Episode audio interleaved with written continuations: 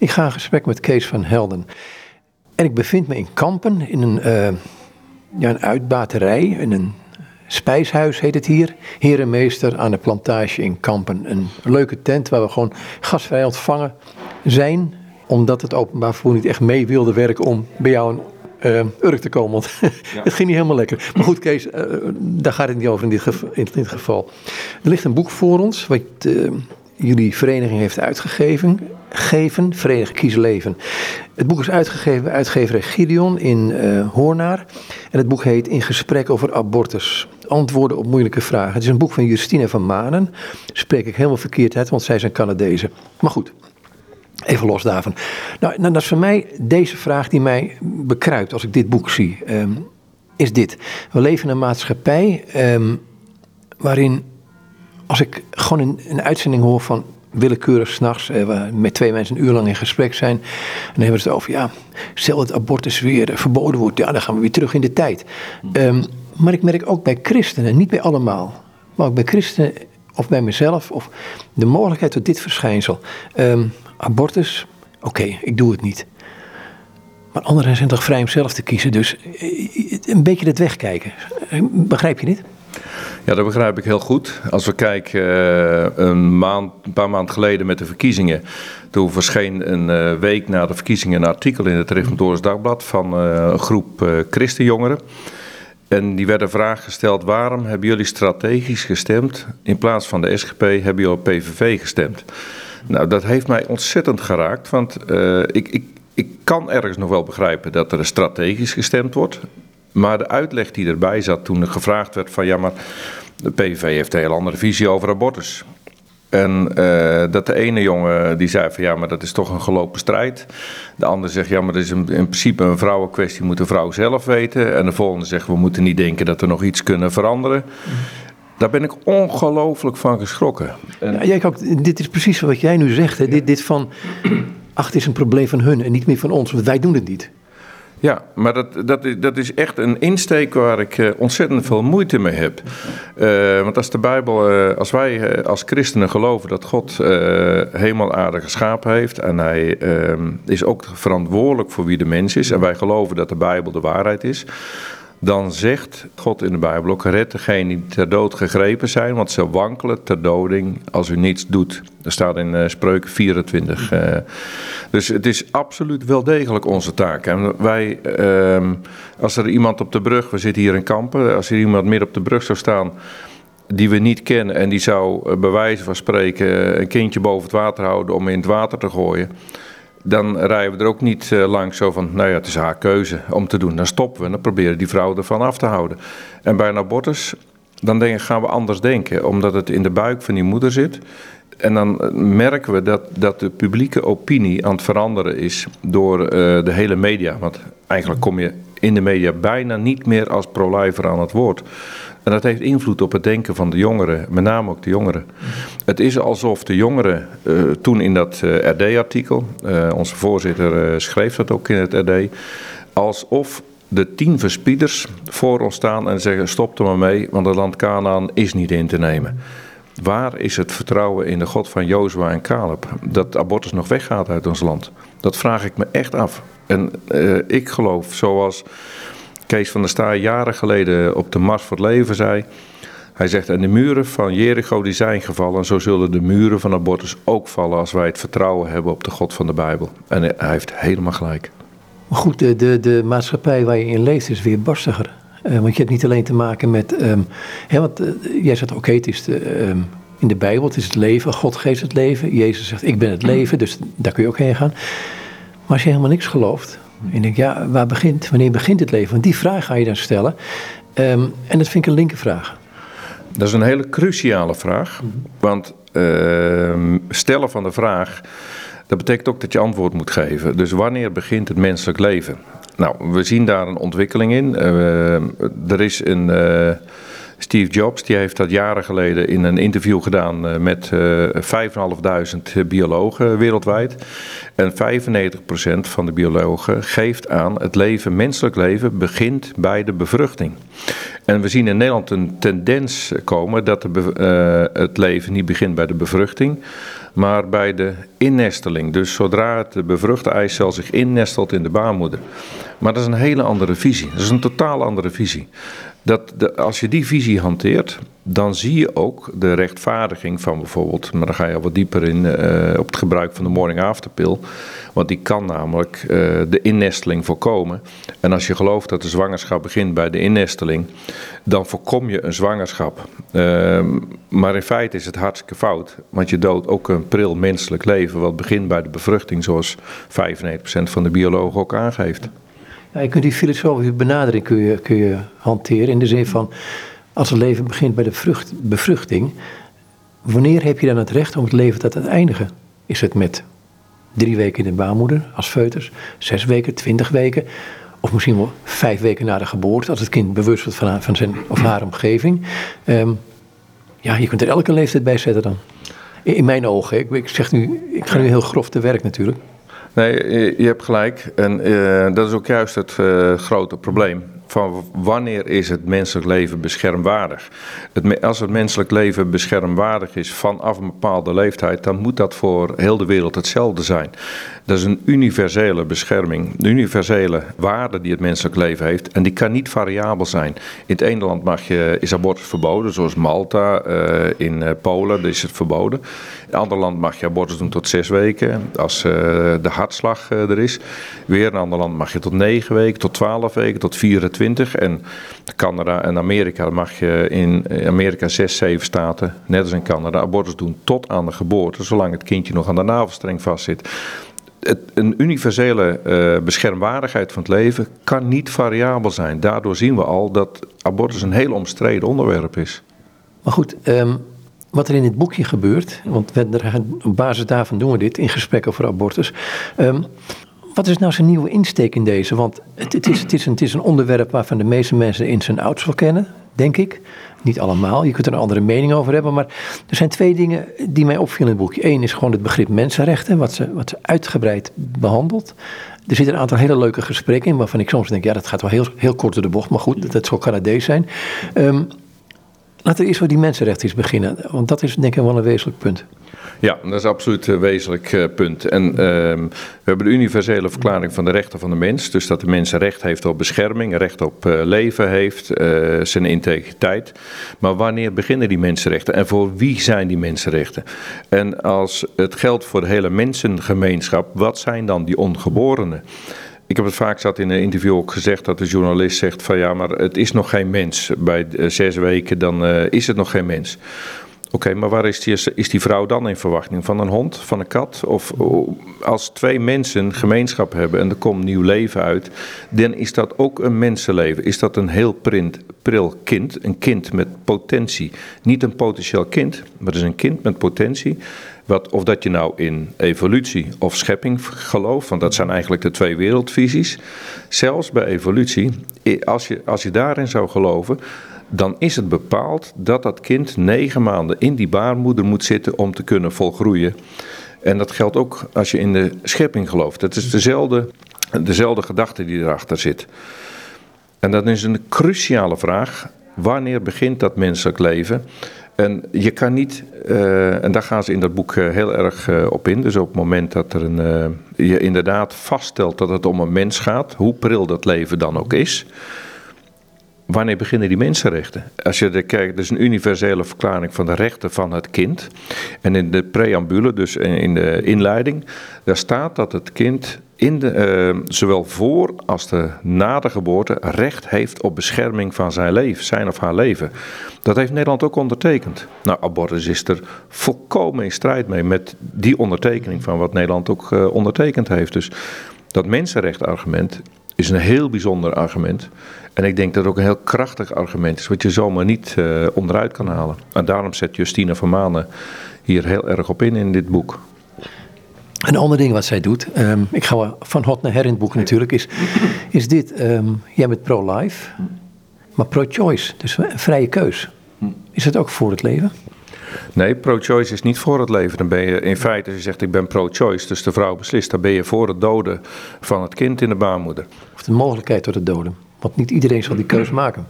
Ja, dan ben je in ieder geval uh, voor uh, de mogelijkheid tot het doden van het kind. En dat is wat we helaas ook onder christenen en ook uh, onder, um, ja, we zien het uit het artikel in het RD, dat het gewoon voorkomt. En dat, dat vind ik echt zorgelijk.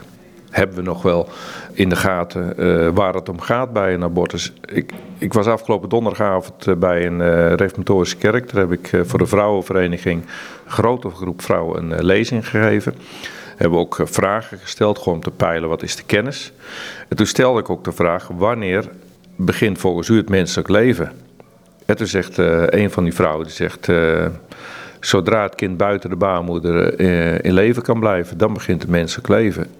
En denk ik, dit verwacht je eigenlijk bij ongelovige mensen.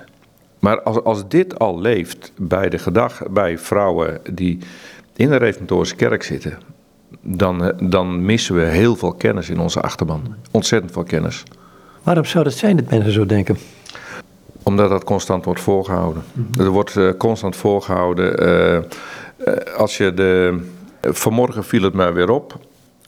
er is een vrouw veroordeeld voor. Ik ben even de, de, het land kwijt veroordeeld eh, voor eh, een illegale abortus. En die vrouw is vrijgesproken. Na zeven jaar is ze vrijgekomen.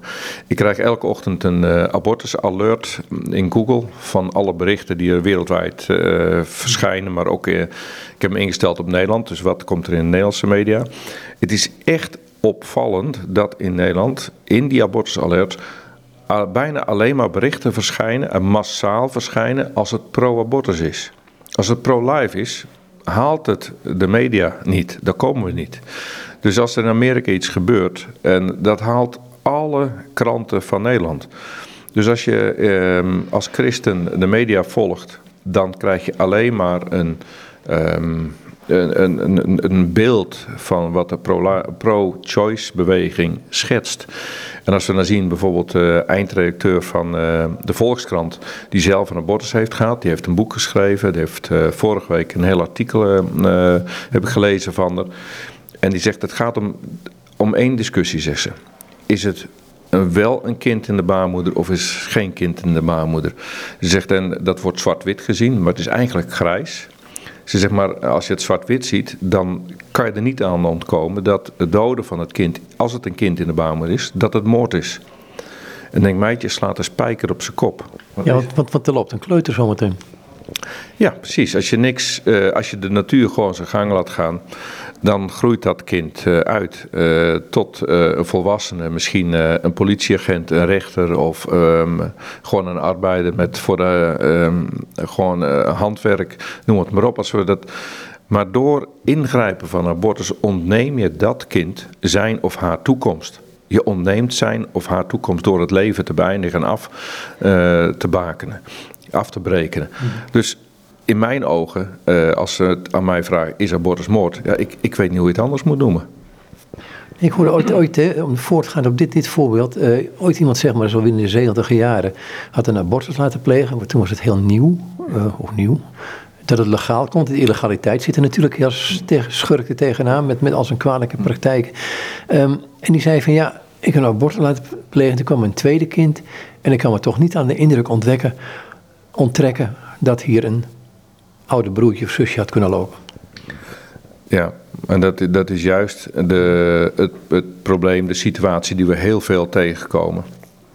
Ik heb uh, thuis uh, vier naambordjes liggen voor plaatsing op de gedenkwand Kruikvol Tranen. We hebben een uh, plaats in Nederland uh, in de buurt van um, achter Utrecht, achter Houten. daar, daar is een gedenkbos. En daar hebben we gedenkwand. En als je spijt hebt of pijn hebt van je verdriet van uh, je abortus, kan je daar een gedenkplaatje uh, plaatsen. Nou, deze week hoop ik er vier bij te plaatsen. En die vrouw die vertelde, want het is van één vrouw, ze heeft twee abortussen gehad. En twee keer een kindje verloren, één keer bij 20 weken. En één keer heel pril in, uh, in de zwangerschap. Maar ze heeft ook meerdere kinderen gekregen. Maar ze telt deze vier kinderen wel mee als ze aanvragen hoeveel kinderen heb je gehad. Ze hebben echt beseft van het is echt mijn toedoen, door mijn toedoen, heb, hebben mijn kinderen, missen, missen ze twee broertjes of zusjes. Dus ze beseffen heel goed, en dat is bij heel veel vrouwen, echt heel veel vrouwen. Deze vrouw is tot geloof gekomen. En die heeft op dat moment Uh, doordat ze tot geloof kan, haar schuld kunnen beleiden en bij de Heer neer kunnen leggen. En door het verzoenend lijden en sterven van de Heer Jezus, heeft zij, uh, mag zij weten dat God haar die schuld ook vergeven heeft. Dat is de enige plek. Je kan het nog zo wegredeneren van het kwam niet uit of het was niet goed en het ging niet en je kon er niet voor zorgen, je had geen geld. Maar dan neemt de schuld niet weg, want je hebt die beslissing genomen. Alleen in, door het geloof in het offer van de Heer Jezus Christus kan je verzoening krijgen. Dat de Heer Jezus zegt, ook die schuld, die neem ik op mij. En die, die is je vergeven. Er is maar één zonde waar geen vergeving is, uh, voor is, lezen in de Bijbel. Dat is de zonde tegen de Heilige Geest. Maar er is ook vergeving zelfs voor de doden van je eigen kindje. Dat is troost voor de vrouwen die worstelen met pijn, spijt en verdriet van hun abortus. Ja, die pijn kan die beleefd hè, op de een of andere manier. Want er zijn mensen die zeggen, ja nee, het gaat al over. Of waar het gewoon een abortus laten plegen. Alsof, het, uh, alsof je even naar de kapper gaat op die manier. Kom je mensen tegen? We hebben in september, oktober vorig jaar meer dan 700 enquêtes gehouden op straat, dus straatenquêtes. En ik had gedacht, um, ik hoop dat we rond de 2000 uh, enquêtes kunnen doen in twee maanden. Met 70 vrijwilligers, dus die hebben mensen genoeg. Alleen de enquêtes, er stond één vraag bij, dat was de laatste vraag. Kent u iemand die een abortus heeft gehad, ja of nee? En zo ja, kunt u er iets over vertellen? Nou, juist bij, bij, bij die vraag uh, kwamen ontzettend veel verhalen los. Een vrouw die zegt van, uh, ja, ik ken iemand, die staat voor u, 30 jaar geleden. En u bent de eerste waar ik het aan vertel. Mijn ouders weten van niets. Mijn man weet van niets, mijn kinderen weten van niets. U bent de eerste en vervolgens zit je anderhalf uur met zijn vrouw in zo'n soort restaurantje een kop koffie te drinken en ze stort haar hart uit. Uh, dat was niet de enige, we hebben heel veel van die verhalen gehoord. Heel veel pijn, verborgen pijn. En vrouwen schamen zich om het te vertellen, want de media roept dat het geen gevolgen heeft. Maar zij hebben het wel. Dus ze worstelen ermee. Zij zitten er echt mee. Ze zitten echt met die worsteling. Van ja, maar, en ze denken dat ze de enige zijn, omdat je in de media alleen maar hoort dat het geen pijn, spijt en verdriet heeft. En, ik ben met een eh, document bezig voor de Tweede Kamer. En daar heb ik uh, onderzoek gedaan naar uh, waar kan je terecht als je worstelt met je abortus. Dan zien we bijvoorbeeld bij FIOM, nou dat is een van de overheidsinstantie, wordt dat zeer gepromoot. Die heeft vorig jaar tot september vorig jaar hebben ze al 55 fulltime mensen opgeleid om vrouwen te begeleiden die met pijn en verdriet van een abortus te maken hebben. Dat doen ze niet dus omdat het niet voorkomt, maar 55 fulltimers. Joop, dat is ontzettend veel. Dat is ontzettend veel. Daarnaast heb je websites uh, waar je aan kan melden voor. Uh, je hebt natuurlijk uh, je hebt RS Hulp, je hebt de beschermde wieg, je hebt Viom, je hebt er heel veel. Meer dan 30 kwam ik er tegen. Dat doen ze niet omdat het niet voorkomt. Dus het beeld wat de media probeert, de pro-choice probeert te schetsen, is niet de realiteit. Die vrouwen zijn niet alleen. Die vrouwen, er is enorm veel pijn, er is enorm veel verdriet. Wij, wij ontmoeten ze. Ik heb voor, twee weken geleden met een vrouw gesproken. En die vrouw die zegt, uh, meneer Van Helden, mijn moeder is uh, slachtoffer van een uh, groepsverkrachting. Drie jongens hebben haar verkracht. En toen was ze zwanger. Mijn moeder heeft moeten knokken om geen abortus te doen, want iedereen vond het normaal om een abortus te doen. En ik, ik snap het. Ik, ik begrijp haar situatie. Dat is ook wat Justine, uh, Justina van, van Manen ook zegt. Uh, je kan zeker begrip tonen voor de situatie, want die is moeilijk. Je zal maar verkracht zijn, zeker zoals zij, als een groepsverkrachting. Zij heeft niet gekozen voor abortus. En die dochter, die had ik aan de telefoon. Ze zegt, ik ben mijn moeder zo dankbaar dat ze mij het leven heeft gegeven. En het was niet makkelijk voor haar. Maar ik ben haar zo dankbaar dat zij toch gekozen heeft voor het leven. En denk ik, meid, dit mag je van de daken schreeuwen voor mij in Nederland. Dit gaat lijnrecht in tegen alles wat we in de media horen. Want abortus, als, als, als je een, uh, die vraag stelt van wanneer is een abortus gerechtvaardigd, nou, dan is verkrachting de eerste optie die je hoort. Iedereen uh, vraagt het. Wij hadden ook in die enquête eh, staan van hoeveel procent van alle abortussen in Nederland zouden te maken hebben, denkt u, met een zwangerschap na een verkrachting. Meer dan de helft koos van de antwoorden van rond de 50 procent. Dus dat is het beeld wat wij hebben. Mhm. En uh, het Goedmacher Instituut, dat is uh, voorheen het instituut van Planned Parenthood Federation uit Amerika, die, uh, dus van de abortusketen. Die heeft daar een rapport over uitgebracht. En die praat over een half procent van alle abortussen als reden omdat ze zwanger zijn na verkrachting. Nou, dat, dat is een heel ander beeld, dus wat, wat je schetst. En ik, ik, ik, ik snap het ook, want niemand wil verkracht worden. Ik, ik ken twee mensen uit mijn hele naaste omgeving die uh, verkracht zijn en misbruikt zijn. Eentje daarvan is ook in verwachting geraakt. Mijn vrouw is bij de bevalling geweest bij uh, de jonge vrouw toen ze moest bevallen. En toen wisten wij dus niet dat het van een verkrachting was. En toen ze bevallen was en mijn vrouw kwam thuis de dag daarna.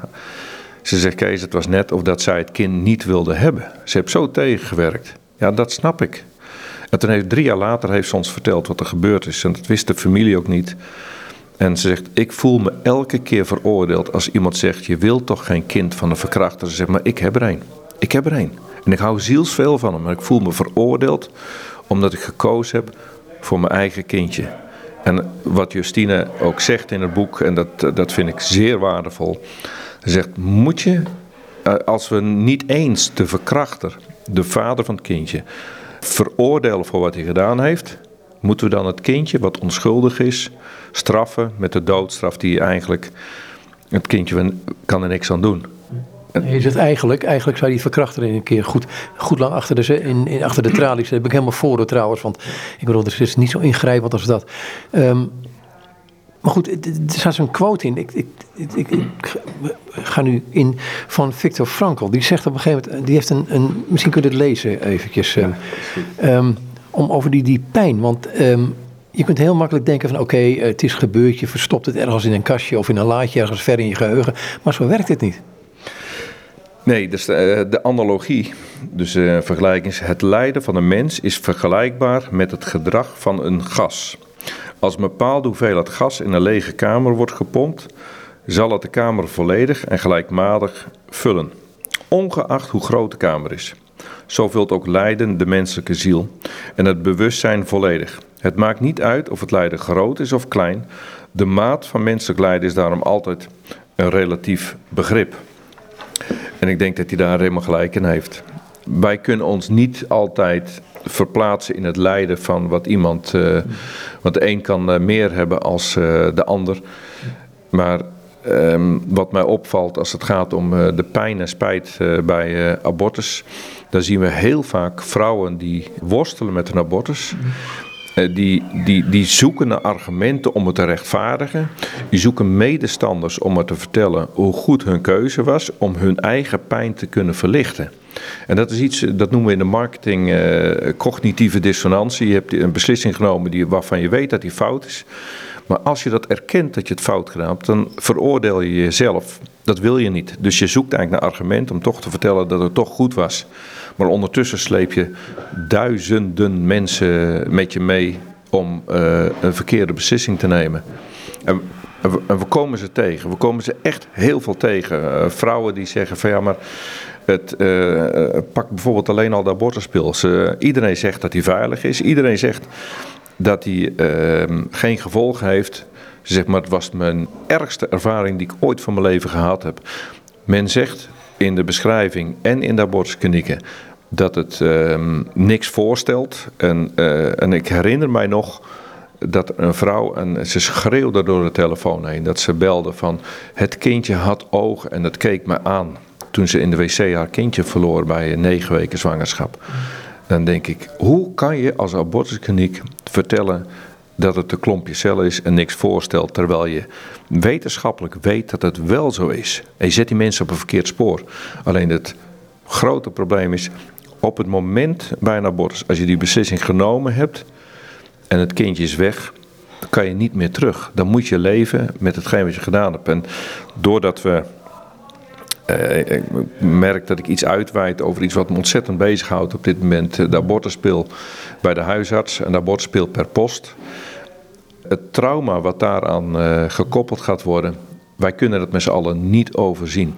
Want als je een abortus doet in een abortuskliniek en een, een, een abortusarts die, die uh, maakt je weg en die haalt je kindje weg, dan kan je de abortusarts nog de schuld geven van hij heeft het gedaan.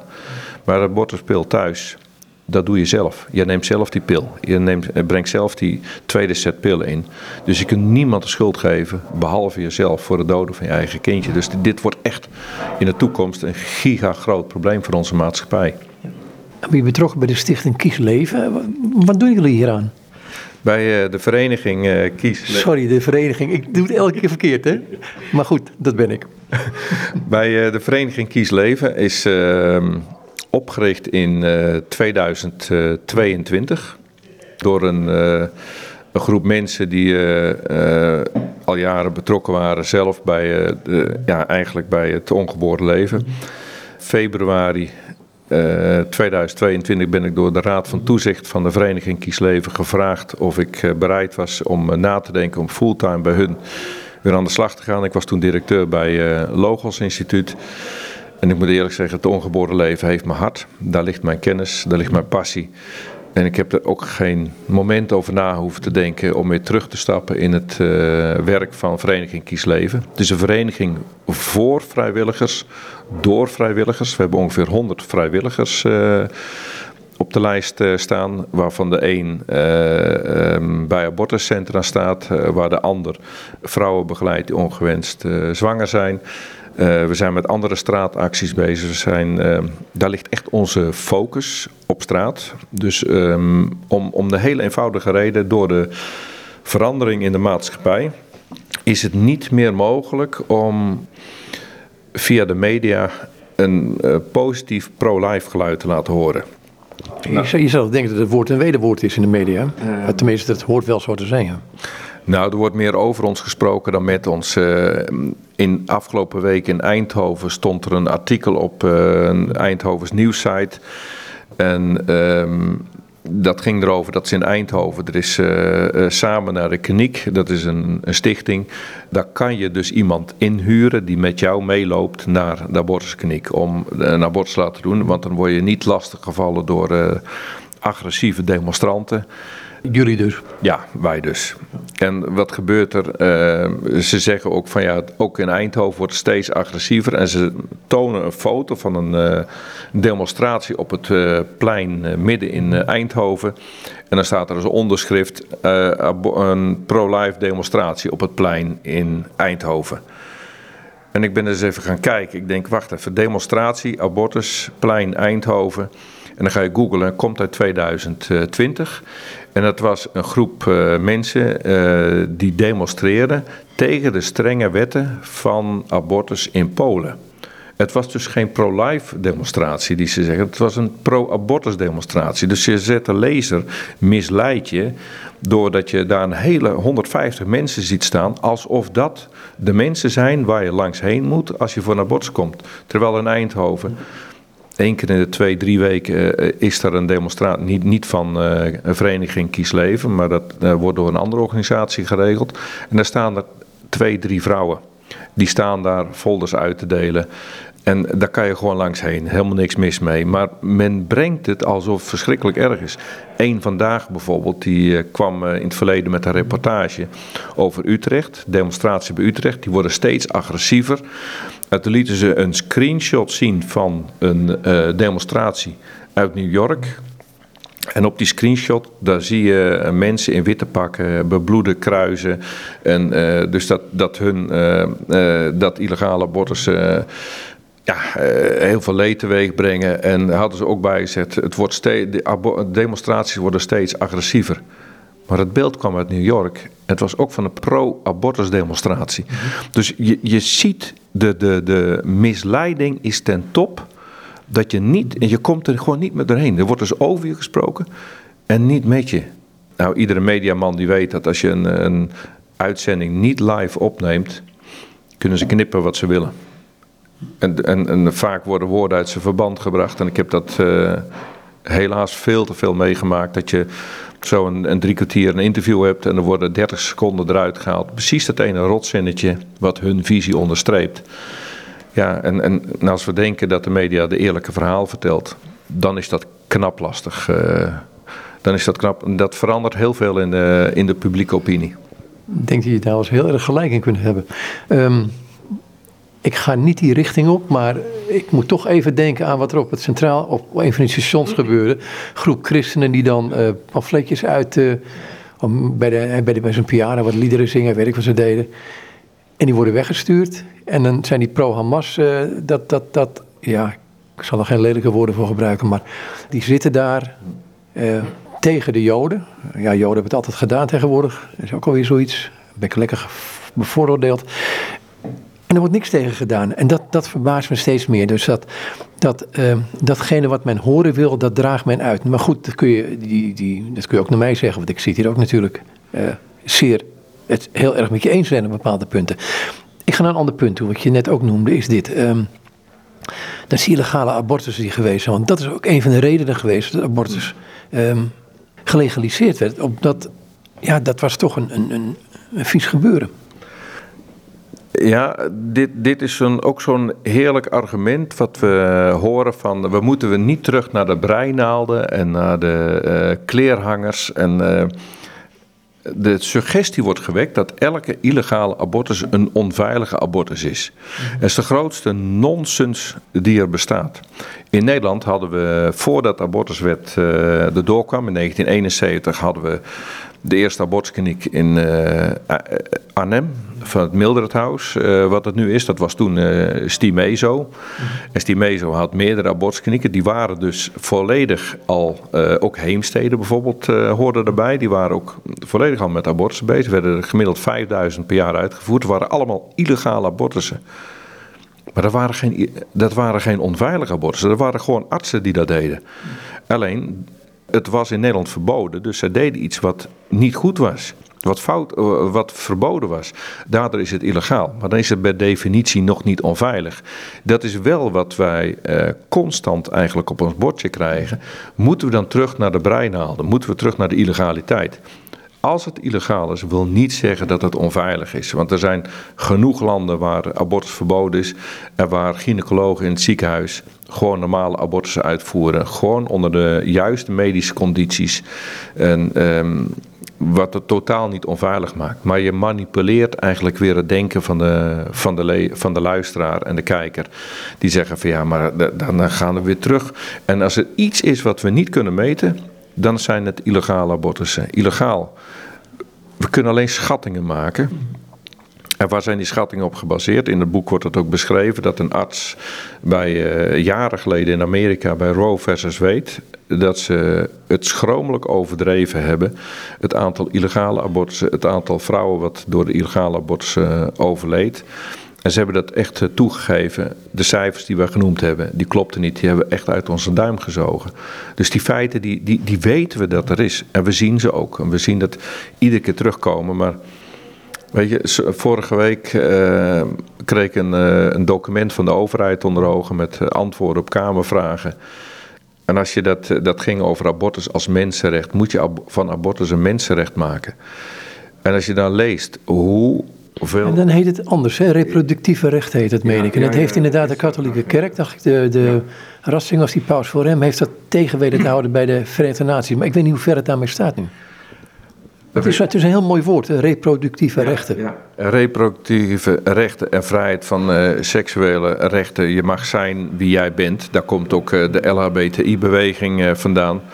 En uh, ik, ik schrok daar best wel van als, je, als je dat leest. Dat je ziet, je, oh, daar staat gewoon letterlijk in dat de overheid ook IPPF, International Planned Parenthood Federation uit Amerika financieel ondersteunt vanuit onze regering, die dus ook de, uh, die seksuele reproductieve rechten ondersteunt. Ook zorgt voor abortussen wereldwijd. En diezelfde IPPF ondersteunt financieel Rutger Stichting in Nederland. De Rutger Stichting is 100% dochter van IPPF uit Amerika. Dus er wordt met geld geschoven via Amerika terug naar Nederland. Rutgers uh, bestaat bijna helemaal uit uh, overheidsgeld. En dat overheid miljoenen stopt in NGO's die abortus promoten. Miljoenen stoppen ze erin. En intussen tijd verwijzen ze de pro-life organisaties dat ze geld uit het buitenland krijgen. Denk ik, idioot. Hoe idioot, hoe valse framing kan je hebben vanuit de overheid naar de pro-life organisaties die proberen op te komen voor het ongeboren leven. vrouwen te helpen die in nood zijn. Ehm, want eh, het voorbeeld uit Amerika, Maloney, die heeft een fonds opgericht. En die heeft gezegd, ik wil dat elke vrouw die een abortus overweegt vanuit uh, financiële redenen, dat zij ondersteund wordt vanuit dat fonds om ehm, de financiële uh, schulden die ze heeft uh, op te lossen, waardoor ze toch kan kiezen om haar kindje niet te hoeven te doden. En Corine Ellemeet, ze is uit de regering nu van GroenLinks PvdA, die noemt dat in haar stuk omkoperij. Zij vindt dat uh, Meloni de vrouwen omkoopt om geen abortus te doen. Nee, dit is geen omkoop, dit is hulp bieden. Dit is echt hulp bieden. Als wij, dat is een andere discussie natuurlijk, 60.000 vluchtelingen in Nederland halen. En die kosten in het AZC 6.500 euro per maand. Per, uh, uh, dat las ik van de week in de krant. Dat we dat wel betalen. En een vrouw die schulden heeft of de huur niet kan betalen, dan zegt de regering: Oké, wij betalen jouw abortus wel. Laat je kindje maar weghalen. Nou, dan zijn we als land moreel failliet. Dan zijn we echt moreel failliet. Als dat de oplossing is die we als overheid bieden. Maar terug wat ik, wat ik wilde zeggen met die, uh, die antwoorden op die, dat stuk van de overheid. Dat je echt schrikt uh, met het idee um, hoe groot uh, de tentakels zijn van de pro-abortus lobby in wereldwijd. waar kan je dan als mens enorm nietig voelen dat je denkt, hoe moet dat? En dan ben je geneigd om die tien verspieders eh, waar we toen straks over hadden te geloven. Nee, we moeten terug naar Jozua en Caleb. We moeten terug naar God regeert. Hij heeft de leiding. En, en uh, hij is bij machten om dit terug te draaien. Als ik dat vertrouwen niet zou hebben, zou ik vandaag nog stoppen met het werk wat ik nu doe. Maar goed, dan zitten wij in een Europese Unie en dit is een zijstraat, ik besef het. En als de Europese Unie ergens hulp gaat verlenen in landen als, eh, noem het wat, uh, Afrika, waar dan ook. Dan is een van de voorwaarden is het onderschrijven van het, het ethisch gebeuren hier in Europa. En dat is natuurlijk een hele rare gedachte is dat. Chinezen doen het weer met andere middelen, Russen ook weer. Maar goed, dit vind ik toch een hele kwalijke. Dus dat je een, een volk iets oplegt. Ja. Waarvan ik denk van, ho even, eh, mogen ze zelf, zelf kiezen. Ook een verkeerde gedachte, maar goed. Ja. Wat ik jou net gehoord heb. Ja, nee, eh, helemaal waar. En uh, daar wordt ook, uh, ontschiet me even de naam uh, van Transatlantic Council, TCC. Ik ben zijn naam kwijt, dat schiet me zo wat binnen. Die is ermee bezig en die heeft bij 80 Afrikaanse landen heeft hij het document doorgespit en gezegd: jongens, beseffen jullie heel goed wat hier gebeurt. En, uh, want op het moment dat jullie dit tekenen, worden jullie verplicht minimaal één abortuskliniek te openen in een land, terwijl jullie abortus hebben verboden in je land. Dit is een kolonialisatie van Europa naar andere landen toe. Dus je zegt ze hulp en steun en geld toe, op voorwaarde dat je abortus moet gaan uitvoeren. Nou, dit is idioot voor woorden. Eigenlijk doet um, op een ander vlak doet uh, Rebecca Gomperts uh, met abortusboot Women of Waves of Aid Access exact hetzelfde. Zij verstuurt abortuspillen met een Nederlandse uh, vergunning. Die verstuurt ze over de hele wereld. Zij heeft bijvoorbeeld in 2020, toen Roe versus Wade of 2021 is dat, teruggedraaid werd, heeft ze in 19 maanden tijd bijna 200.000 abortuspillen verstuurd vanuit India. En een kwart daarvan verstuurt ze vanuit India naar Amerika aan vrouwen die niet eens zwanger zijn. Dat mag niet eens via de wet. En ze doet dit met een Nederlandse vergunning. Op haar site staat te lezen dat abortuspil gebruikt kan worden gedurende de eerste tien weken van de zwangerschap. Dus na tien weken mag je hem niet meer gebruiken.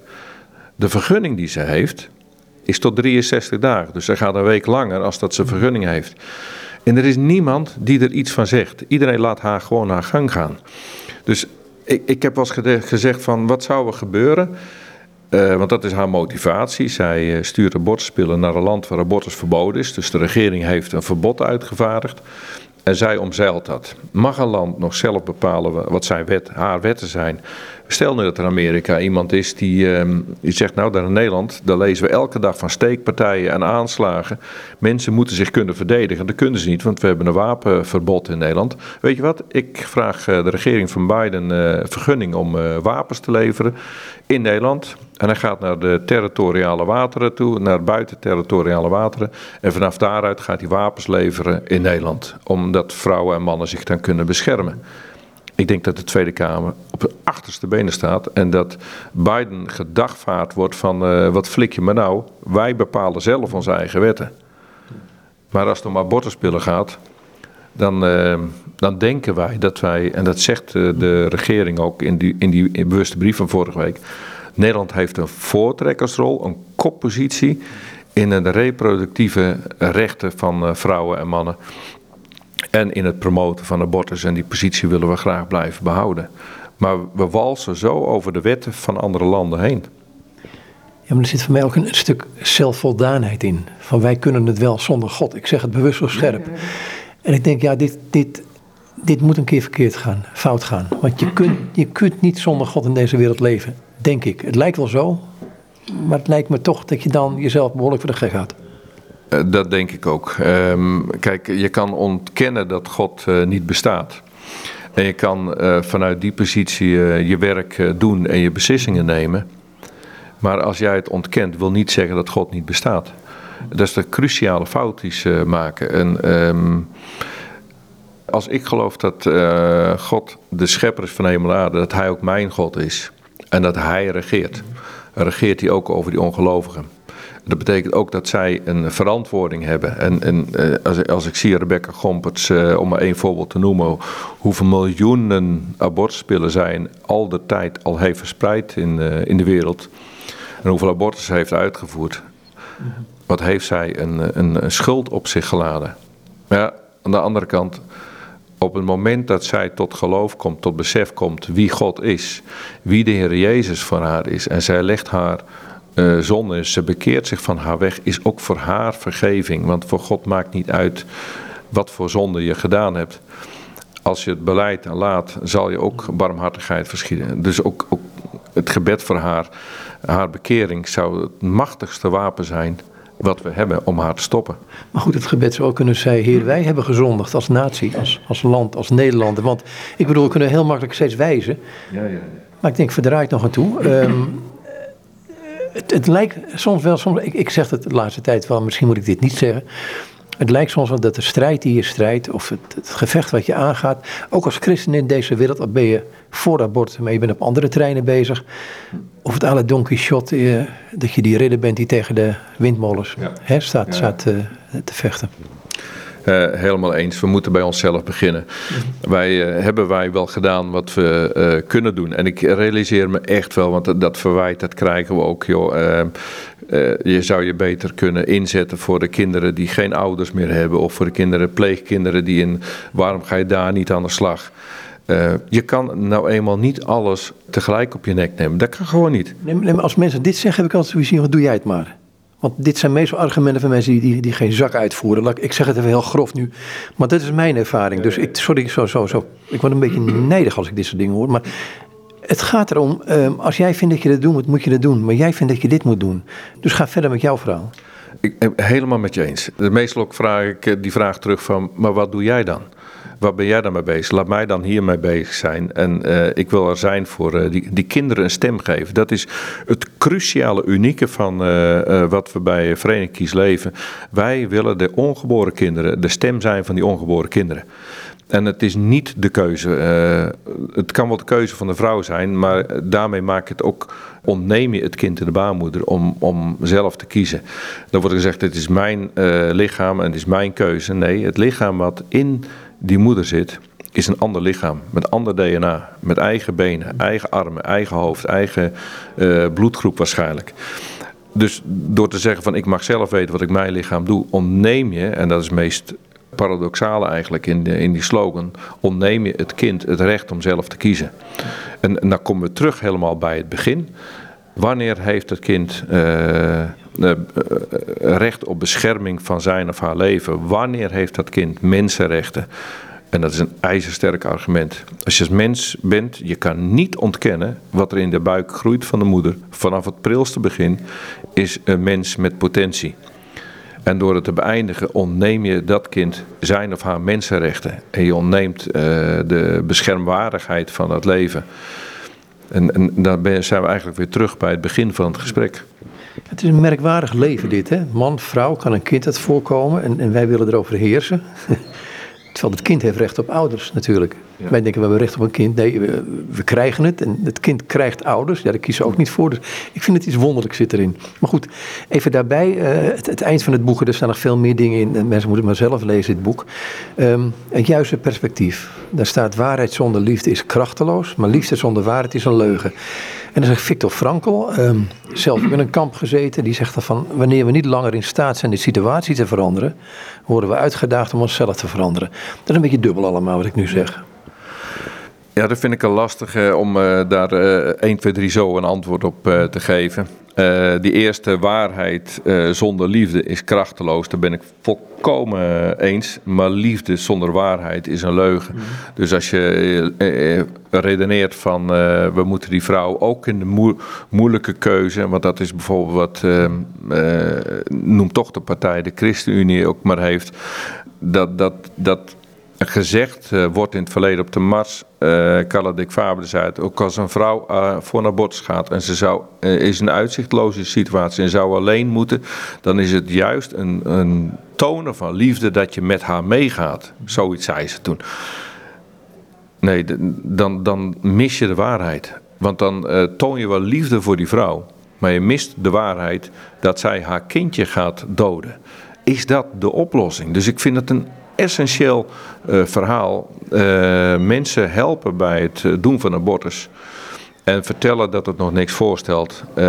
Dat, het, dat, dat, dat kan niet. Je moet de waarheid vertellen. Ik heb vorige week ook die vraag gesteld: wanneer begint de hartslag?